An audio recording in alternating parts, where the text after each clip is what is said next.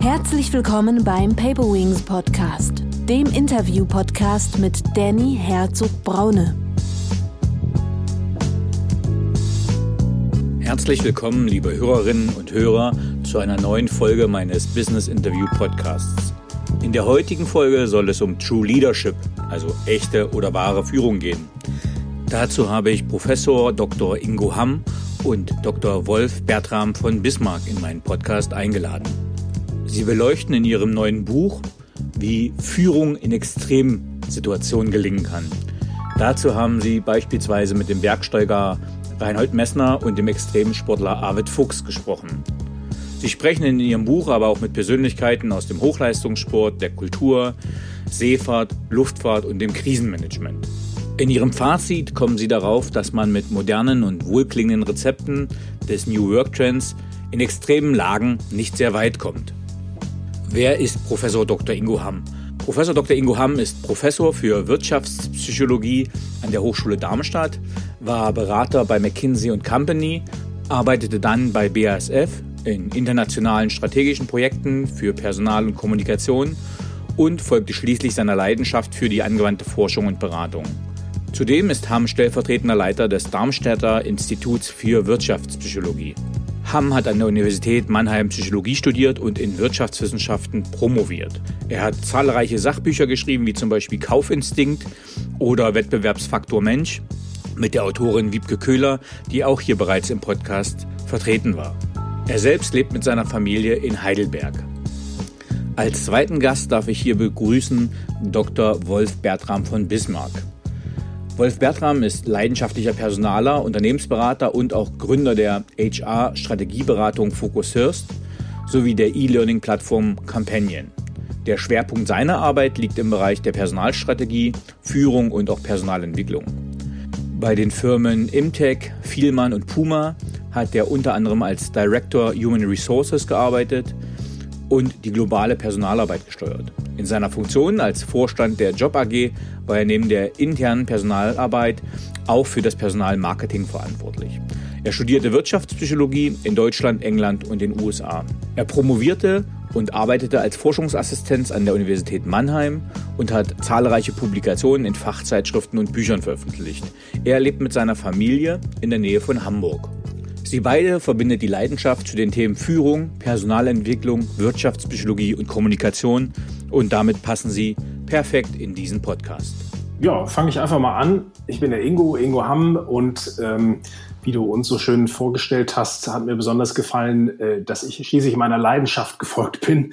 Ich habe einige Erfahrungen äh, an, an beiden oder allen möglichen Seiten äh, eines Schreibtischs und ähm, habe dann irgendwann mal ähm, gesagt, was, was, was kann ich dann da jetzt noch, noch, noch draufpacken, anders machen? Und da kam mir diese Gelegenheit äh, der, der angewandten Forschung äh, und auch Lehre an einer Hochschule entgegen. Und das ist so heute meine Passion. Ja? Also das äh, eine ist dann den, den jungen Menschen äh, Themen zu vermitteln, die aktuell sind oder noch werden, ja, das dann vorauszuahnen und da ganze hoffentlich äh, fruchtbare Generationen äh, zu, zu begleiten oder, oder aufzustellen.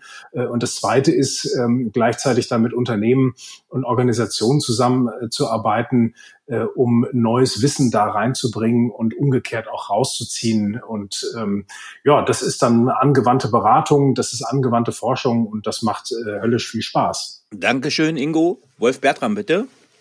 Ja, ich bin Wolf Bertram von Bismarck, äh, der mit dem etwas längeren und schwierigen Namen. ähm, ja, mich hat das, mich hat das Thema Führung äh, schon sehr, sehr lange eigentlich äh, bewegt und geprägt und äh, zunächst am Anfang meiner Karriere natürlich irgendwie aus, äh, als Empfänger von Führung und dann irgendwann äh, bin ich auch in Führungspositionen gekommen und habe äh, hab sehr unterschiedliche Führungsstile erlebt, an mir selbst erlebt, äh, wie ich auch führe, aber auch von anderen Personen. Und da gibt es durchaus Personen, die mich da sehr beeindruckt haben. Und es gibt äh, viele Personen in meinem Leben, wo ich dann auch den Kopf geschüttelt habe und sagte, das ist für dich eigentlich kein Musterbeispiel. Und diese große äh, Spannbreite an Führung, die ich dann auch in meinen eigenen Führungsstil sicher integriert habe, bei, bei Puma, bei Vielmann, bei Imtech, äh, das, äh, das, das eine, eine Bandbreite, äh, aus der man natürlich dann auswählen kann in den unterschiedlichen Führungssituationen, in den unterschiedlichen Führungslagen. Und das ist ein sehr spannendes Thema. Und ich glaube, dass wir mit dem, wenn wir uns mit dem Thema Führung beschäftigen, einen sehr großen Einfluss und Impact auf die Wirtschaft haben und auf das Gelingen der Wirtschaft. Weil die Führungskräfte im Endeffekt die Steuerer sind äh, von dem, was, was dann in den Unternehmen passiert oder auch nicht passiert. Okay, vielen Dank. Ähm, Ingo, du möchtest gern noch mal was zum Thema Führung sagen? Ja, also wie, wie bin ich an das Thema gekommen? Ähm, du hattest in, in der Einleitung auch schon über ein gemeinsames Buch äh, gesprochen mit der Wiebke Köhler zusammen. Da kamen wir noch äh, sehr aus einer Ecke ähm, sagen wir mal, Beratungsmentalität, äh, was finde ich nach wie vor wichtig ist, gerade im HR-Bereich, dass man dort nicht einfach nur äh, Geschmacks- oder Trendfragen folgt, sondern äh, hier auch das Thema Effektivität und Effizienz betrachtet von allen möglichen Maßnahmen, die so im Rahmen von New Work äh, durch, durch die Unternehmen geistern. Und äh, in dem Kontext aber auch schon eigentlich Jahre und Jahrzehnte vorweg ist, ist mir auch, äh, ähm, wie Wolf Bertram das eben erzählt hat, äh, immer wieder Führung selber begegnet mit aufgefallen, aber auch außerhalb von Unternehmen. Äh, und da fallen mir unheimlich viele Beispiele ein, die schon lange, bevor ich mich professionell mit dem Thema Führung äh, im, im, im Unternehmen auseinandergesetzt habe, immer wieder aufgefallen sind, wo Führung entweder wunderbar ähm, automatisch ja implizit gut passiert oder auch gnadenlos äh, daneben ist. Und ähm, das war so ein bisschen die, die Geburtsstunde eigentlich unseres Buches, äh, dass wir überlegt haben, was, was können wir denn außerhalb der Wirtschaft lernen?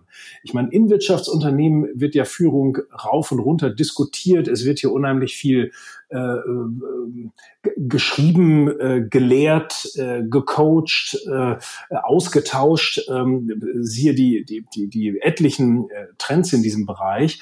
Äh, wenn man aber mal jenseits von, von, von Führung in diese Extrem- oder Hochleistungssituationen, äh, jenseits von Unternehmen in Extremsituationen oder Hochleistungssituationen geht, scheint es da doch äh, relativ simple, altbewährte Prinzipien zu geben. Und das war unser Punkt, wo wir gedacht haben, das müssen wir mal verstehen. Was ist denn daran eigentlich so, so, so einfach funktionierend? Ja, häufig, nicht immer, klar. Was sind vielleicht die Erfolgsrezepte von denen, die teilweise ja auch, auch in den Medien bekannt sind mit, mit absoluten Höchstleistungen und mit einer wirklich herausragenden Führung von oft ja relativ kleinen Teams. Ja, und das hat uns so fasziniert und deswegen sind wir da äh, quer durch diese äh, Bereiche gegangen, um mal zu lernen von denen, die anders und in unseren Augen auch wirklich führen. Ähm, das finde ich ganz spannend. Euer erstes Kapitel fängt, heißt ja schon Blick in den Spiegel. Führen fängt bei einem selbst an.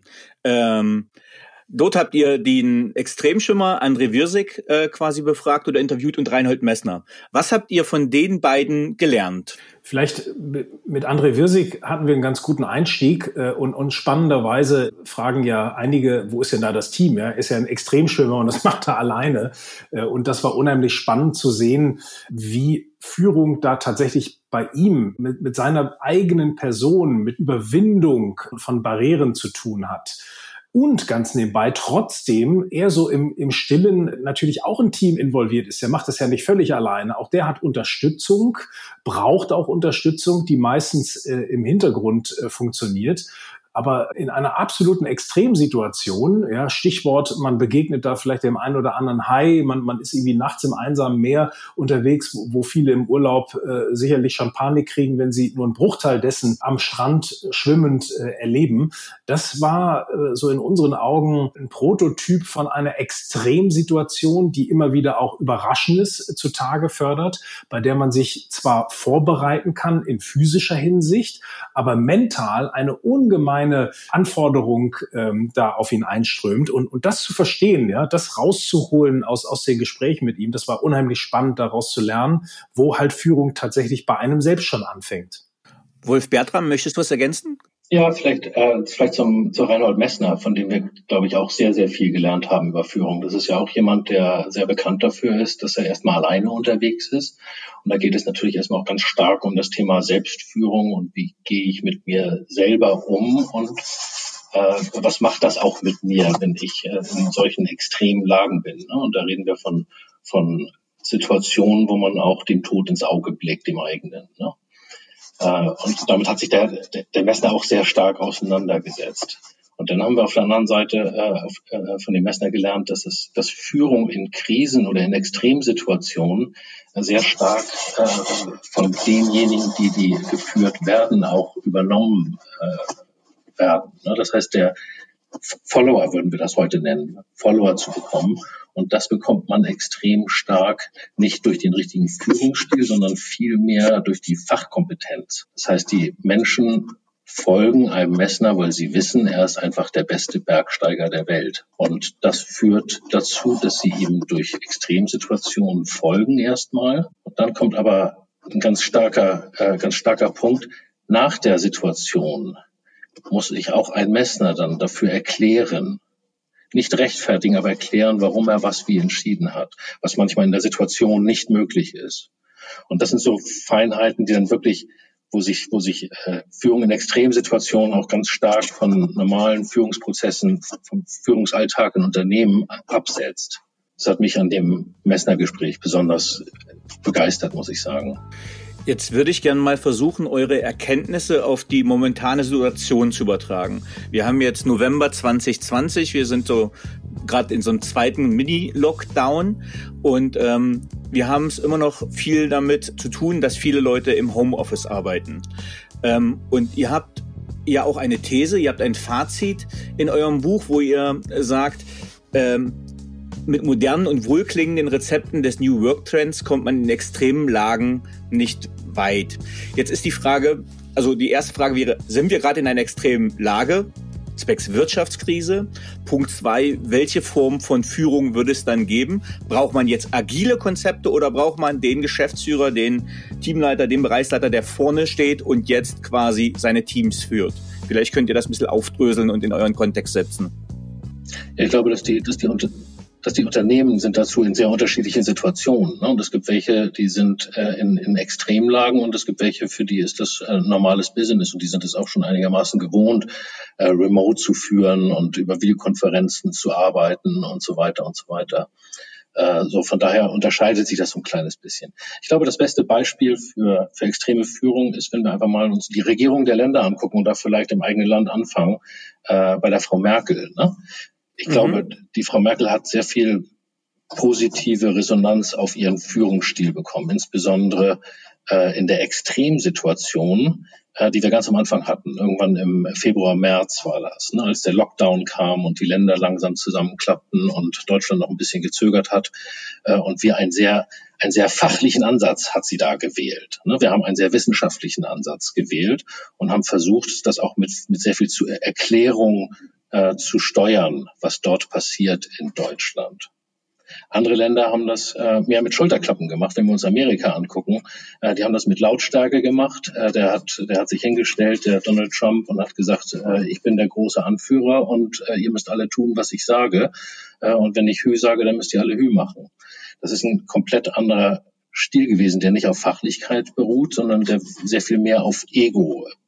Er hat seine, seine, seine, sein Präsidentenamt genommen, um dazu seinen Stil durchzusteuern. Die Frau Merkel hingegen hat ja einen sehr wissenschaftlichen, die ist ja auch Wissenschaftlerin, die hat einen sehr fachlichen Ansatz gewählt äh, und ist dadurch sehr sachlich geblieben und hat äh, unwahrscheinlich Anerkennung dafür gewonnen und die Leute sind ihr nicht alle, aber die Leute sind ihr in großen äh, Mengen gefolgt, auch ihrem Ansatz. Mhm.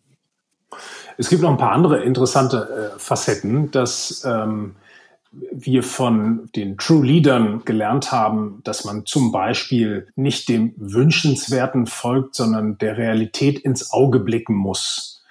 Und da fällt mir ein bei dem Stichwort Pandemie, dass also zu Beginn der großen Einschränkungen im, im März, April, sage ich jetzt mal vereinfachend, da in einigen Talkshows einige Politiker, einige wenige unterwegs waren und auch Experten gleichzeitig, fachliche Experten, äh, die aus dem Medizinbereich oder aus dem Biologiebereich kamen, die damals schon gesagt haben, das Ganze wird uns noch Jahre begleiten. Und ich erinnere mich noch, dass die, die anderen Teilnehmer dem Kopf geschüttelt haben, auch, auch Zuschauer sehr wahrscheinlich schockiert waren und das einfach nicht wahrhaben wollten. Und ich denke, wir haben in gewisser Weise dann wahrscheinlich auch im Sommer dann so den gesellschaftlichen Release äh, äh, erlebt, äh, wo viele mental gedacht haben, das haben wir jetzt hinter uns, ja, und was nicht sein darf, äh, äh, kann nicht sein. Und plötzlich sind wir wieder in der Phase, wo es deutlich kritischer wieder geworden ist. Und äh, das erinnerte mich stark an, an auch zum Beispiel einen Extremschwimmer, der sagte, der sinngemäß sagte, äh, gute Führungskräfte sind tatsächlich insofern äh, Leute, die, die der Realität ins Auge schauen und nicht den gewünschten Zustand sich, sich herbeisehnen. Ja, damit komme ich in einer Situation nicht weit, in der äh, die, die Naturgewalten äh, auf mich einströmen. Und, und das fand ich äh, bemerkenswert. Ein anderer Punkt, den, den wir auch gelernt haben von True Leadern, ist das Thema Üben. Ja, äh, ganz klassisch oder, oder auch im Militärischen äh, kennt man ja so das Thema Drill. Das hat ja einen ganz negativen Touch. So Drill gleich äh, stupides, unsinniges Lernen und Befehlsbefolgen. Aber es gibt auch eine, eine positive Lesart ja, bei, bei solchen äh, Situationen und auch bei solchen äh, Extrempersönlichkeiten, sei es jetzt Hochleistungssport oder auch äh, Abenteuer, dass ein extremes, echtes physisches Üben eine enorme Hilfestellung ist ja, dass ich mit bestimmten Situationen nicht einfach nur gedanklich rangehen kann, sondern es auch ausprobieren muss, ja, es wirklich am eigenen Körper erleben muss. Da gibt es diverse Beispiele, die wir, die wir im Buch ähm, geschildert haben, aber auch zum Beispiel vom, vom André Wirsig, dem Extremschwimmer, äh, der so das Thema Quallen hatte, ja, die begegnen die, also neben Haien und, und, und Naturgewalten begegnen ihm auch äh, viel öfter sogar ähm, äh, Quallen, die dann auch tatsächlich extrem unangenehm sein können. Zumindest muss er damit rechnen in anderen äh, Gegenden der Welt. Und was hat er mal gemacht? Er hat halt versucht, sich bewusst und planmäßig solchen Quallen auszusetzen ja, und, und hat dann auch so äh, tatsächlich äh, davon gesprochen, wie er in Urlauben, wo er auch sogar versucht, noch Privatzeit äh, zu genießen, da bewusst in, in Qualen reinschwimmt, um mal zu sehen, wie das ist, ja, da, damit er dieses, diese Extremgefühl schon mal vorwegnehmen kann. Und, und da sind natürlich Punkte, wenn wir uns jetzt so eine Pandemiesituation anschauen, und das kann ich, denke ich, eins zu eins auch übertragen, jetzt nicht nur politisch, gesellschaftlich pan pandemisch, sondern auch Unternehmen, da reicht es häufig nicht, Pläne in der Schublade zu haben und geduldige PowerPoint-Präsentationen oder Meetings abzuhalten, äh, sondern tatsächliche Übungen durchzuführen. Und ich bin mir sicher, die einzigen Übungen, die die meisten von uns kennen und vielleicht nicht einmal das, sind Feuerübungen. Ne? Ein Unternehmen, dass das mal so der Alarm ertönt und alle erstaunt sind und sagt, ja, das hatten wir ja noch nie, ist das denn jetzt echt oder nicht? Und keiner weiß, was er machen soll. Und, und sinngemäß haben wir natürlich einiges jetzt auch in der Pandemiesituation, wo ich mich auch konkret frage, wurde denn da das eine oder andere tatsächlich schon mal geübt? Ja, wir reden jetzt zum Beispiel stand heute Anfang November von der Verteilung eines Impfstoffs. Ja, da, da kann man jetzt in jeder Zeitung lesen, was da Gedankenspiele sind äh, Spiele ist jetzt vielleicht ein bisschen despektierlich, ne, aber, aber Szenarien aus ethischer Sicht, aus, aus rechtlicher, pandemischer Sicht.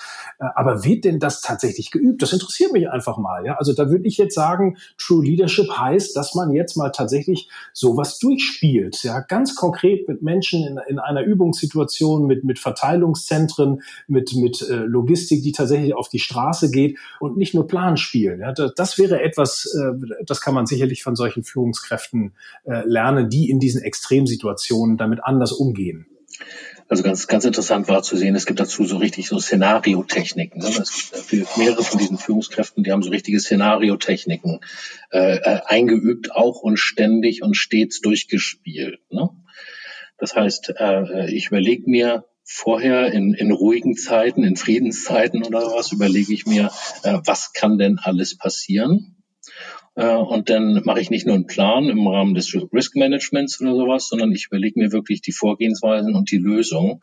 Und ich fange an, mit meinem Team diese Lösung auch durchzuarbeiten. Ne? Und das führt im Endeffekt dazu, dass, dass einige Unternehmen äh, zum Lockdown relativ gut vorbereitet waren und andere halt äh, nicht vorbereitet waren. Ne? Und das führt dazu, dass, dass ein, ein Arvid Fuchs, wenn ein Sturm aufzieht, dann weiß er, was er tun muss. Und wenn dazu noch Eis kommt, dann weiß er auch was zu tun ist und muss sich das nicht erst überlegen und im Team möglicherweise auch noch ausdiskutieren, äh, was getan werden muss. Ein ganz interessantes Beispiel dazu auch äh, bei denjenigen, die, die, die, Profession, die in solchen Professionen drin sind. Ne?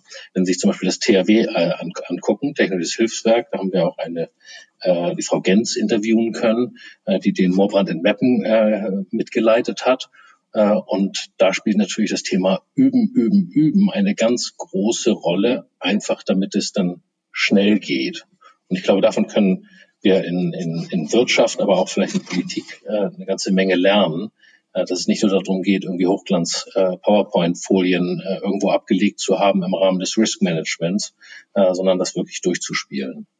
Also ich bin da ja komplett bei euch. Ich bin ja ehemaliger Offizier und tatsächlich ist ja das, was das Militär äh, sehr häufig macht und was es auch kann. Ähm, also Punkt eins, was ihr sagt, üben, üben, üben.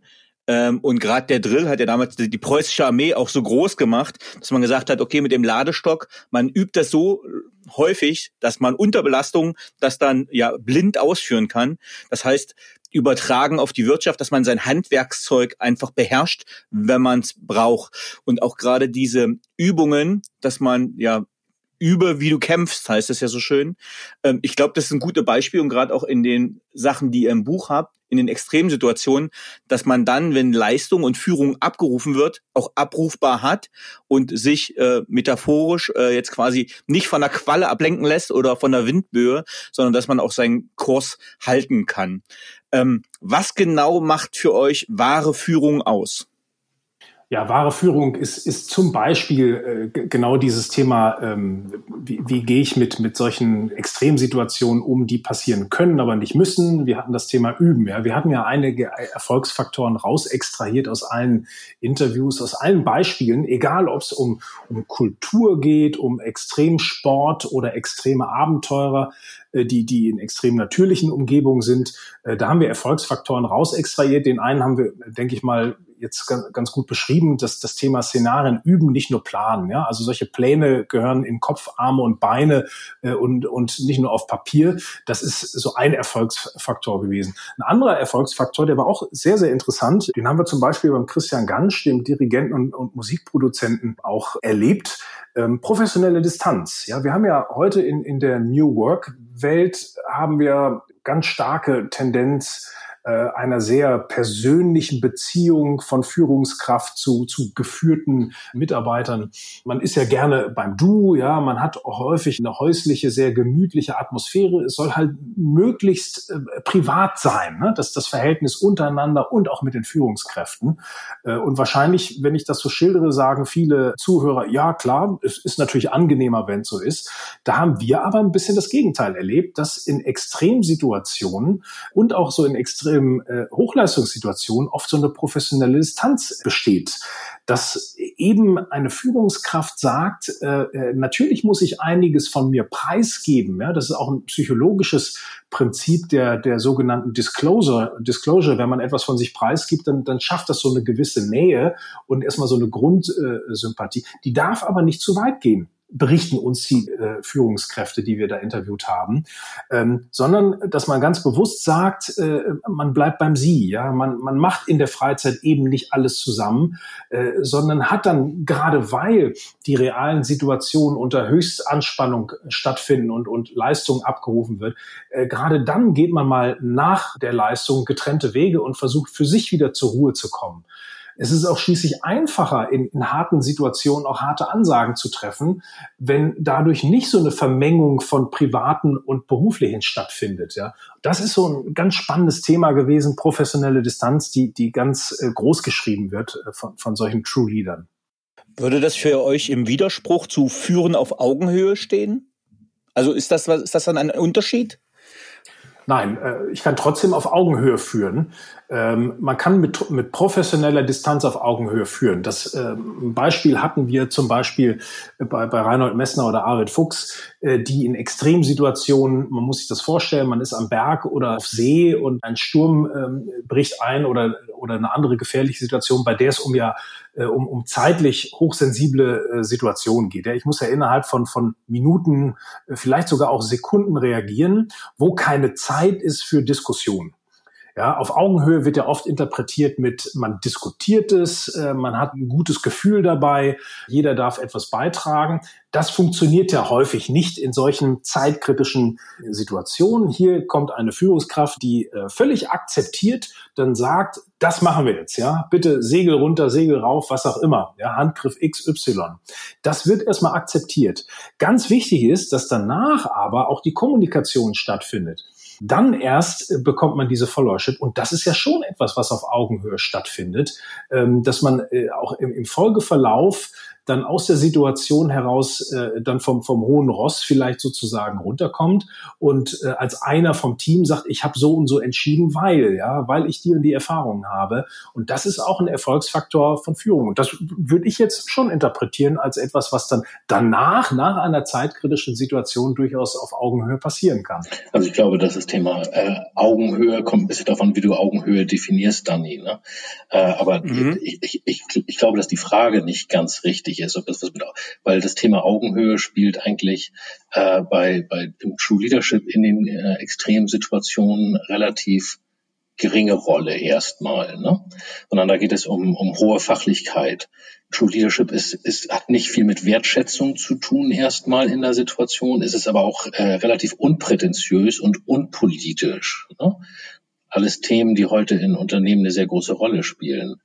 Im Nachhinein, so wie Ingo das eben gesagt hat, da spielt es natürlich schon eine Rolle. Und wenn ich den Menschen erkläre, warum ich was gemacht habe oder warum ich was entschieden habe, dann hat das natürlich auch sehr viel mit Wertschätzung zu tun und Augenhöhe. Das ist aber erst im Nachhinein ein Prozess, mit dem ich mir dann wieder den Bonus quasi für die nächste Situation hole. Ne? Denn nur wenn die Menschen, die sind mir erstmal gefolgt äh, und nur wenn ich denen das erkläre, äh, warum ich wie entschieden habe, werden sie mir auch das nächste Mal wieder folgen. Das ist ein guter Punkt. Vielleicht sollten wir noch mal äh, genau sagen, was ihr unter True Leadership versteht, dass wir den Begriff wirklich in dem Kontext auch mal definieren. Ja, True Leadership ist, ist das Führen in Ausnahmesituationen.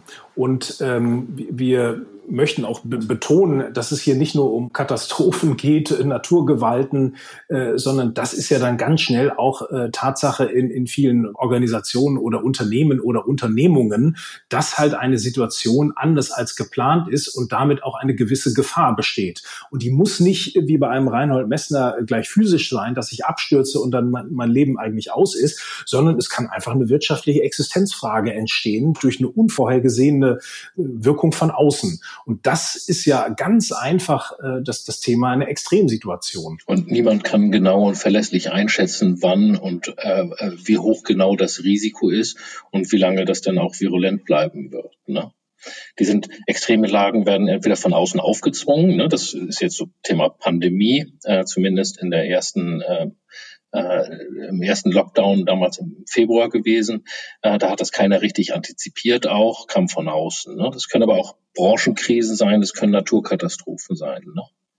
Äh, aber äh, eine extreme Lage entsteht durch eine extreme Herausforderung. Äh, und das kann natürlich auch selbst ausgesucht sein. Ein Reinhold Messner, ein Arvid Fuchs, äh, ein André Wirsig, äh, aber sicher auch ein, ein, ein Seenotretter äh, oder ein, jemand, der für das THW arbeitet. Äh, das sind ja Personen, die dieser, dieser Situation entgegengehen. Ne? und wissen, äh, dass dadurch mehr und extremere Lagen entstehen können und sich dann natürlich deswegen auch ein bisschen besser darauf vorbereiten und sich ausrüsten und sich mehr auch mehr Gedanken darüber machen, wie gehe ich denn mit diesen Situationen jeweils um. Unser Ziel war es ja, von diesen Extremen zu lernen, auch für normale Führung und für den normalen Führungsalltag. Normal in Anführungszeichen, äh, soweit Corona-Zeiten zum Beispiel noch normal sind. Das sind ja schon ein bisschen zugespitzte Führungssituationen, die wir jetzt erleben auch. Was solche True Leader auch vereint äh, und auch so ein Stichwort zu, zu extremen Lagen ist auf dieses Hochleistungs- oder Höchstleistungsprinzip. Äh, und da darf man jetzt auch nicht nur äh, an, an, an Sport äh, und, und Erfolg denken. Also natürlich sind, sind fast alle, die wir interviewt haben, an, an einer gewissen Erfolg interessiert. Das muss aber nicht der Erfolg im Sinne besonderer Meriten oder einer Popularität sein, sondern das kann auch der Wunsch sein, etwas besonders, Besonderes zu bewirken.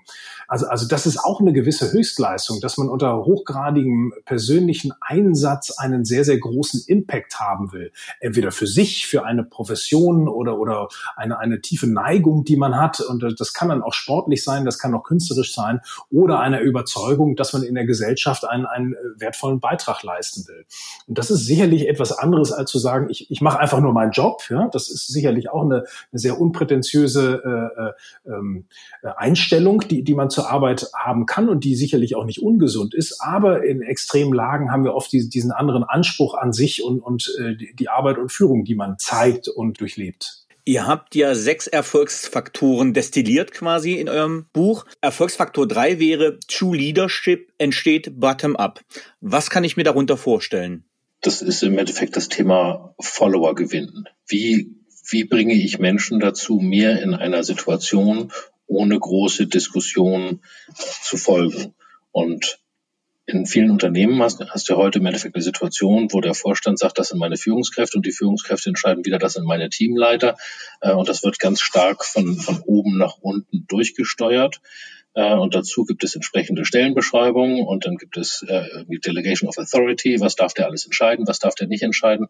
Und das Ganze ist in den meisten Unternehmen ein System, das sehr stark davon lebt, dass du äh, autorisierst wird von einer Person, die autorisieren darf also einem Übergeordneten in einer Form. Und dadurch entstehen Führungsstrukturen in Unternehmen, aber dadurch entsteht äh, kein Followership. Für das Followership, da brauchst du einen, einen Bottom-up-Prozess, äh, wo unten sagt, ja, dem folge ich in einer Extremsituation, ohne dass wir viel diskutieren müssen, werde ich das tun, was der gerade entscheidet und was der sagt. Und das ist eine Entscheidung, die, die jeder Einzelne hat und die natürlich in solchen Extremsituationen, wie wir sie uns angeguckt haben, nicht nur extrem wichtig sind, sondern auch äh, in der Regel freiwillig sind. Ne? Ob die Leute beim THW arbeiten, äh, ist, ist eine freiwillige Entscheidung, ob sie da mitmachen. Äh, ob sie mit dem Messner auf den Berg steigen oder mit dem Arvid Fuchs in See stechen, das ist eine Entscheidung, die, die jeder für sich freiwillig trifft und die mit irgendwie, ich muss meine Existenz sichern und meine Familie ernähren, erstmal nichts zu tun hat. Mhm. Ähm, was waren überraschende Erkenntnisse für euch, als ihr die Interviews geführt habt? Als Personaler war für mich sicher erstmal das, das Überraschendste, welche Wichtigkeit eigentlich die Fachkompetenz hat. Weil das ist etwas, was wir heute in, in äh, Unternehmen, wenn wir äh, wenn wir Karrieren gestalten in, in der Personalentwicklung, dann spielt zwar die Fachkompetenz auch eine große Rolle, aber sie wird immer, immer weniger wichtig, je höher du kommst. Und da zählt vielmehr die Fähigkeit, im Endeffekt äh, managen zu können und danach auch führen zu können vielleicht inspirieren oder äh, strategisch etwas planen zu können und so weiter. Bei den True Leaders stand diese Fachkompetenz ganz stark im Vordergrund in diesen Situationen, weil sie durch diese Fachkompetenz äh, bekommen sie Vertrauen und deswegen folgen die Menschen auch ihren Entscheidungen. Das war für mich so als Personaler eigentlich eines der größten äh, Überraschungen in dem ganzen Forschungsprojekt. Mhm. Ingo? Für mich war überraschend äh, der Umgang mit Fehlern. Ich kenne aus der Wirtschaftspraxis äh, so zwei Extreme. Das eine ist so, so Nullfehler, ja. Äh, da, also so, sobald ein Fehler passiert ist, ist es schlimm. Und, und das kann ja durchaus technisch auch begründet sein, dass keine Fehler passieren dürfen in Hochsicherheitsbereichen. Oder so das gefühlte Gegenteil, dass, dass man Fehler kultiviert. Ja, so aus Fehlern lernen wir, äh, aus, aus einer vielleicht falsch verstandenen Innovationskultur, aus der hier und da mal aus, aus Zufällen oder Fehlern äh, große neue Innovationen oder Produkte entstehen, sagen auch einige Unternehmen, ja, das, das, das wollen wir dann auch institutionalisieren. Ja, also Fehler sind gut, so nach dem Motto. Äh, und ich finde beide Extreme äh, in dem Sinne nicht passen, weil ich jetzt, äh, und das war das Überraschende, kennengelernt habe, dass es auch eine andere Sichtweise geht. Und die, die lautet sinngemäß, Fehler passieren auf jeden Fall. Man kann es nicht vermeiden in extremen Lagen. Ja, man kann extreme Lagen nie durchplanen und es wird ein Fehler passieren. Es geht nur darum, sich gedanklich und auch physisch darauf vorzubereiten, bestmöglich. Und dann ist, ist das Interessante bei, bei äh, den True Leadern, ähm, dass sie überhaupt nicht die, die Schuldfrage stellen äh, in, in, in diesen Extrembereichen, sondern immer nur die, die Frage nach Lösungen, die, die, die Sachfrage stellen. Äh, und auch Fehler unabhängig von, von Person, Persönlichkeit und auch vorangegangenen Fehlern betrachten. Ja, ein Fehler passiert, der wird quasi abgehakt, man lernt sicherlich draus, äh, äh, geht aber in, in, in eine neue Situation rein und wenn ein neuer Fehler äh, passiert, dann wird, wird der wieder analysiert, abgehakt. Und das ist was ganz Spannendes, was zum Beispiel auch im Hochleistungssport äh, gegeben war, wo wir einen, äh, Fußballtrainer interviewt hatten, äh, der da mit seinen Spielern das, das wirklich mental extrem durchgeht ja, und, und der auch sagt, die, die, die die, richtig großen Profis im Weltfußball, die haben genau diese Eigenheit äh, zu sagen, wenn der Tor mal äh, meterweit übers Tor hinaus, äh, der, der, der Ball meterweit übers Tor hinausgeht, wird das von solchen Profis komplett abgehakt, ja, und die, die hadern nicht damit rum. Die gehen nicht mit gesenkten Haupt dann äh, über den Platz äh, äh, zurück, sondern äh, quasi Mund abwischen, weitermachen. Ja, das ist so, so eine ganz interessante äh, Eigenheit. Also dieser Umgang mit Fehlern, den fand ich schon bemerkenswert, dass er doch so nicht, nicht diesen äh, Stereotypen äh, entspricht, die man so häufig in der Unternehmenspraxis äh, lebt. Du hast jetzt äh, einen interessanten Punkt gesagt, der mich auch nochmal interessieren würde. Es ging um die physische Belastbarkeit. Jetzt sind wir natürlich hier bei Sportlern, viel bei Sportlern, aber wenn ihr jetzt ein äh, Unternehmen beratet, äh, wo es um Führungskräfte geht, Einstellung von Führungskräften. Wie wichtig wäre für euch eine die physische Belastbarkeit und wie würdet ihr das dann definieren? Schwierig.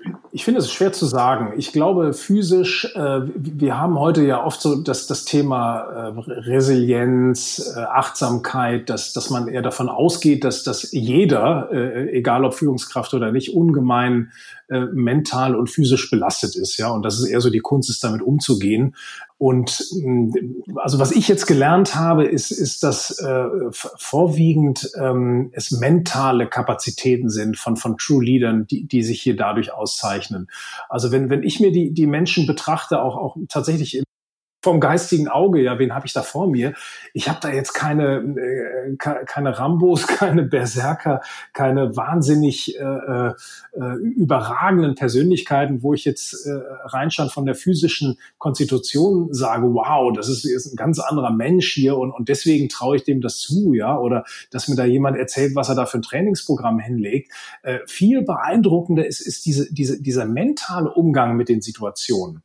Äh, und, und das bestätigen die auch in den Interviews, sei es jetzt ein, ein Extremschwimmer oder ein Extrembergsteiger oder auch äh, jemand, der im, im Kulturbereich ist, die, die, die Einstellung ja, zu, zu solchen äh, unvorhergesehenen Situationen, auch zum, zum eigenen Können und auch zur eigenen Begrenztheit. Das ist auch oft das Thema, dass man sich auch äh, sehr stark bewusst ist, äh, wenn es um True Leadership geht, wo die eigene Möglichkeit zu leben und zu überleben auch aufhört. Und da haben alle dann ein erstaunlich realistisches falsches Bild. Ja. Äh, siehe auch das Thema Umgang mit Fehlern, ähm, dass ich hier damit mit, mit solchen Eventualitäten mental anders umgehe, egal wie meine physische Konstitution ist. Das heißt, das bewusste Kennen der eigenen Grenzen. Ja, ich glaube, das, das ist ein wichtiger Punkt. Vielleicht um das auch nochmal äh, zu ergänzen. Ich glaube, die physische Belastung, die ist weniger relevant oder das ist nicht das Thema. Physische Belastung heißt irgendwie statt acht, irgendwie zwölf, 14, 16 äh, Stunden zu arbeiten. Sondern es geht wirklich um die psychische Belastung. Ne? Und ich glaube, dass die, äh, wenn, man, wenn wir uns die True Leader ansehen, dann haben die durch die Vorbereitung, durch den Drill, durch die Szenarien, die sie alle durchexerziert haben und bis ins Feinste auch durchgeplant haben zum Teil, Dadurch reduzieren die einen ganz großen Teil des Stresses, weil sie dann, wenn sie in die Situation kommen, die gar nicht mehr so stressig wahrnehmen, wie sie eigentlich ist, weil sie das Rezept dafür, also den Lösungsweg, kennen und in der Tasche haben. Ne? Und da spielt natürlich dann auch wieder äh, eine ganz große Rolle, dass die, dass die, äh, diese True Leaders, die haben ein sehr großes Vertrauen auch in ihre eigenen Führungsfähigkeit. Und äh, die haben sie quasi durch die, durch, durch die Situation aus der Vergangenheit haben sie das Vertrauen erworben und wissen, dass ihnen das gelingt und damit können sie dann in diesen Situationen arbeiten mit diesem Bonus. Ne? Und deswegen glaube ich, wenn du, du, du fragtest, äh, Auswahl von Führungskräften, ich bin überzeugt, dass das ganze Thema Erfahrung äh, wesentlich wichtiger ist als die äh, physische Belastbarkeit zu messen. Ne? Was hat er für Erfahrungen gemacht? Was hat er für Situationen erfolgreich gemeistert? Äh, wo ist er vielleicht auch gescheitert? In welchen Situationen? Was hat er daraus gelernt? Äh, und wie viele Erfahrungen hat er gesammelt? Das ist für mich bei Personalentscheidungen immer wesentlich wichtiger als äh, irgendwie einfach nur die physikalische Belastung zu messen. Konzentrationsleistungstest äh, sagt mir, glaube ich, nicht so viel.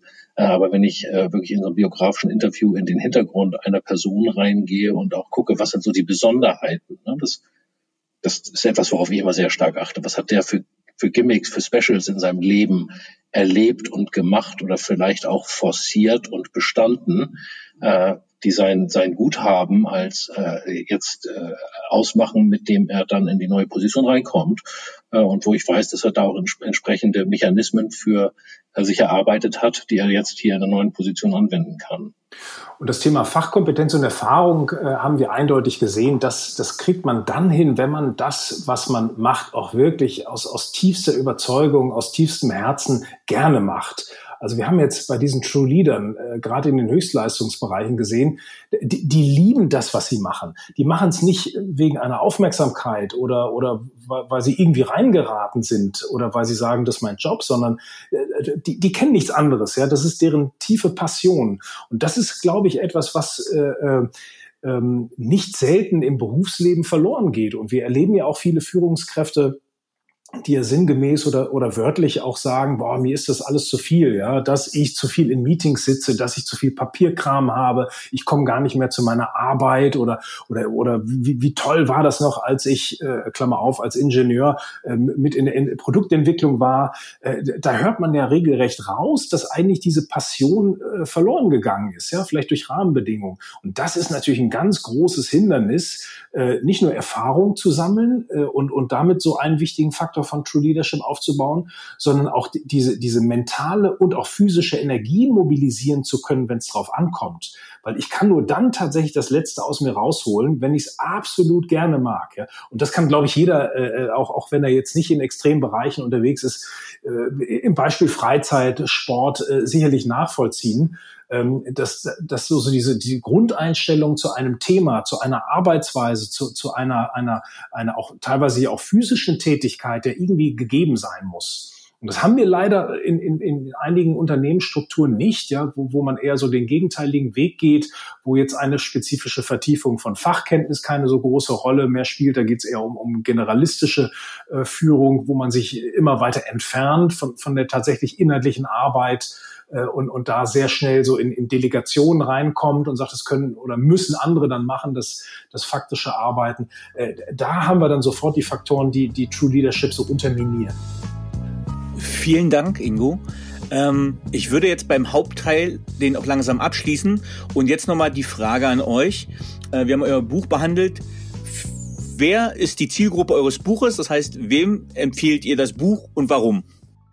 Ich glaube, das Buch ist äh, spannend geschrieben äh, und lässt sich gut lesen. Äh, das ist, glaube ich, keine Lektüre, die man, äh, die irgendwie Standardlektüre in der Universität werden wird. Äh, aber ich glaube, sie ist erstmal für jeden interessant, der sich auch mit Führung auseinandersetzt und der, der selber führen muss. Auch wenn er nicht tagtäglich irgendwelche Extremsituationen hat, auch wenn er nicht auf Berge steigen will und wenn er auch nicht ins ewige Eis, ins Packeis reinsegeln will. Und ich glaube, äh, da sind, ist sehr viel Inspiration hoffentlich drin für, für jeden Mensch auch in seinem eigenen Führungsalltag zu sehen, wie führen andere, wie führen die in welchen Situationen. Und da kann jeder was mitnehmen. Danke, Wolf Bertram. Ingo? Ich glaube, es ist auch für für Nichtführungskräfte in dem Sinn interessant, ähm, wenn man sich für Krisen interessiert. Ja, wie, wie gehe ich mit, mit Krisen oder Hochleistungs- oder Höchstleistungs- oder sehr ungewohnten, neuartigen Situationen um? Ähm, weil wir haben äh, gelernt, dass das Führung nicht nur klassisch äh, das Thema ist, wie man es vielleicht von der Arbeit kennt. Ja, eine Führungskraft ja mit hohem Status be befiehlt ein Team ja von von mehreren Leuten. Wir haben ja auch Beispiele gesehen ähm, äh, von wo Führung bei einem selbst anfängt. wir haben Beispiele gesehen, wo sehr kleine Teams äh, ganz anders jetzt miteinander umgehen, als man das äh, in, in den Unternehmen kennt. Und ich glaube, jeder, der sich für solche Prozesse äh, interessiert, auch in gewisser Weise für Motivation von sich und anderen interessiert, der findet ganz, ganz spannende Geschichten, wie das Leute außerhalb der Wirtschaft machen. Und zwar extrem erfolgreich. Okay, vielen Dank. Und jetzt hätte ich noch ein paar persönliche Abschlussfragen. Ähm, welche Fähigkeiten bzw. Fertigkeiten möchtet ihr gerne haben, die ihr noch nicht habt? Ja, ich würde mich gerne irgendwo hingeben können. In der Corona-Zeit ist ja Reisen schwierig und ich finde es schade, dass wir so viel Schönes von der Welt nicht sehen und ich würde mich gerne hinbiegen können. Aber ich weiß nicht, ob das deine Frage war. Ähm, meine Frage war, welche Fähigkeit oder Fertigkeit möchtet ihr gerne haben, die ihr noch nicht habt? Zum Beispiel ein Instrument lernen, ein, eine Führungsfähigkeit ausbauen, irgendetwas äh, in deinem persönlichen Bereich? Ich würde gerne äh, singen oder ein Instrument äh, spielen können, und zwar also professionell oder, oder besser, als ich so im, als ich es derzeit kann, äh, weil ich gemerkt habe, gerade in so belastenden Situationen, die jetzt sehr stark geprägt sind von viel Homeoffice, von wenig Bewegung, äh, dass nicht nur Bewegung gut tut, sondern auch so dieses, dieses kreativ-musische, ne? also Musik machen, Musik hören, kann einem plötzlich was, was was geben und ähm, und da kann man auch physisch etwas spüren, ja, wenn man jetzt hier lauthals lossingt, also nicht nur unter der Dusche, sondern auch vielleicht auch halbwegs professioneller. Das finde ich ungemein spannend, das mal zu, zu erleben, sowas zu können. Ich würde sehr gerne mehr Sprachen können. Äh, ich, ich spreche gut Englisch, äh, aber das war es dann auch, ein kleines bisschen Spanisch. Äh, und ich habe, ich bin sehr viel gereist und ich gucke mir sehr gerne Kulturen an. Und äh, die versteht man halt immer nur zu einem Teil, auch wenn man die Sprache nicht richtig spricht.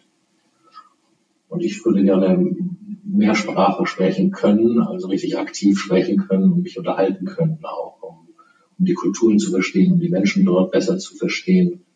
Äh, das würde mir Freude machen, glaube ich. Okay. Welche drei Bücher haben euch am meisten geprägt bzw. euer Leben beeinflusst? Mein Leben beeinflusst hat, äh, glaube ich, dieses Buch hier, das wir jetzt geschrieben haben sogar. Weil das ist natürlich was ganz Besonderes, wenn man selber ein Buch schreibt und sich mit so einem Thema auch so intensiv auseinandersetzt. Ne? Ähm, das, das, das prägt einen und das macht etwas mit einem und das macht dann natürlich auch stolz und dann freut man sich, wenn man das auch am ersten Tag in der Hand hat und trägt. Äh, ich glaube, ein, ein äh, Buch, das mich sehr auch äh, beeindruckt hat, war die äh, Doktorarbeit meines Vaters. Der, die ist vor langer, langer Zeit geschrieben worden mit einer Schreibmaschine. Und wenn ich mir das so angucke, auch was da so die Grundlagen gewesen sind, um sowas zu schreiben, damals in den, in den 60er Jahren, und wenn man das heute vergleicht mit dem Thema Digitalisierung, ne, äh, was für unterschiedliche Recherchemöglichkeiten äh, damals bestanden und heute bestanden, und sich dann mal so ein, ein, also, ja, so ein altes wissenschaftliches Werk mal äh, durchzulesen, das ist für mich ganz beeindruckend gewesen, weil ich das auch gelesen habe, wenn ich mein eigenes Doktorarbeit geschrieben habe. Ja, was hat mich beeindruckt? Äh, ich, ich habe als, als Kind gelesen von Jules Verne die geheimnisvolle Insel äh, und das hat mich damals eigentlich auch wie heute beeindruckt, weil das geht darum, wer es nicht kennt, eine Gruppe von Menschen geraten so auf eine völlig wilde Insel und müssen dort überleben. Und es wird wunderbar beschrieben, wie sie mit eigentlich Mitteln der, der Wissenschaft, ja, mit, mit Menschenverstand, mit technischem Sachverstand, das dann auch schaffen. Also die, die, die kriegen dann Nahrung, die bauen sich da äh, Unterkünfte und, und bis hin zu Sprengstoff, um sich da eine Höhle äh, zu bereiten. Das hat mich so fasziniert, so aus, aus nichts was zu machen, aber mit, mit einem gewissen nicht nur gesunden Menschenverstand, sondern auch heute würde man sagen faktenbasierten Vorgehen. Äh, ganz faszinierend. Ähm, was mich auch sehr äh, bewegt hat, äh, war ein Buch von Henning Mankell. Er hat, glaube ich, kurz ähm, kurz vor seinem Tod noch ein Buch geschrieben, äh, Treibsand, ähm, was es heißt, ein Mensch zu sein, wie er sich und das Leben reflektiert auf eine ungemein charmante Art, äh, die wirklich Respekt zollt, ja, mit, mit dem Wissen einer Diagnose Krebs so positiv über das Leben nachzudenken, äh, mit oder in Kunst, Literatur, äh, ganz beeindruckend. Vielleicht ergänze ich noch ein, ein, mein drittes Buch. Äh, ich habe sehr viel äh, so Abenteuerliteratur gelesen. Ich habe äh, viel über von den Messner gelesen auch. Ich habe den schon Krakauer gelesen, Everest. Äh, und ich glaube, dass ich das komplette Kompendium von dem Arvid Fuchs auch gelesen habe. Und äh, da habe ich jetzt vor relativ kurzer Zeit, vor zwei Jahren oder sowas, äh, im Schatten des Pols, wo er die Reise von dem Shackleton in einem winzig kleinen Boot nachreist.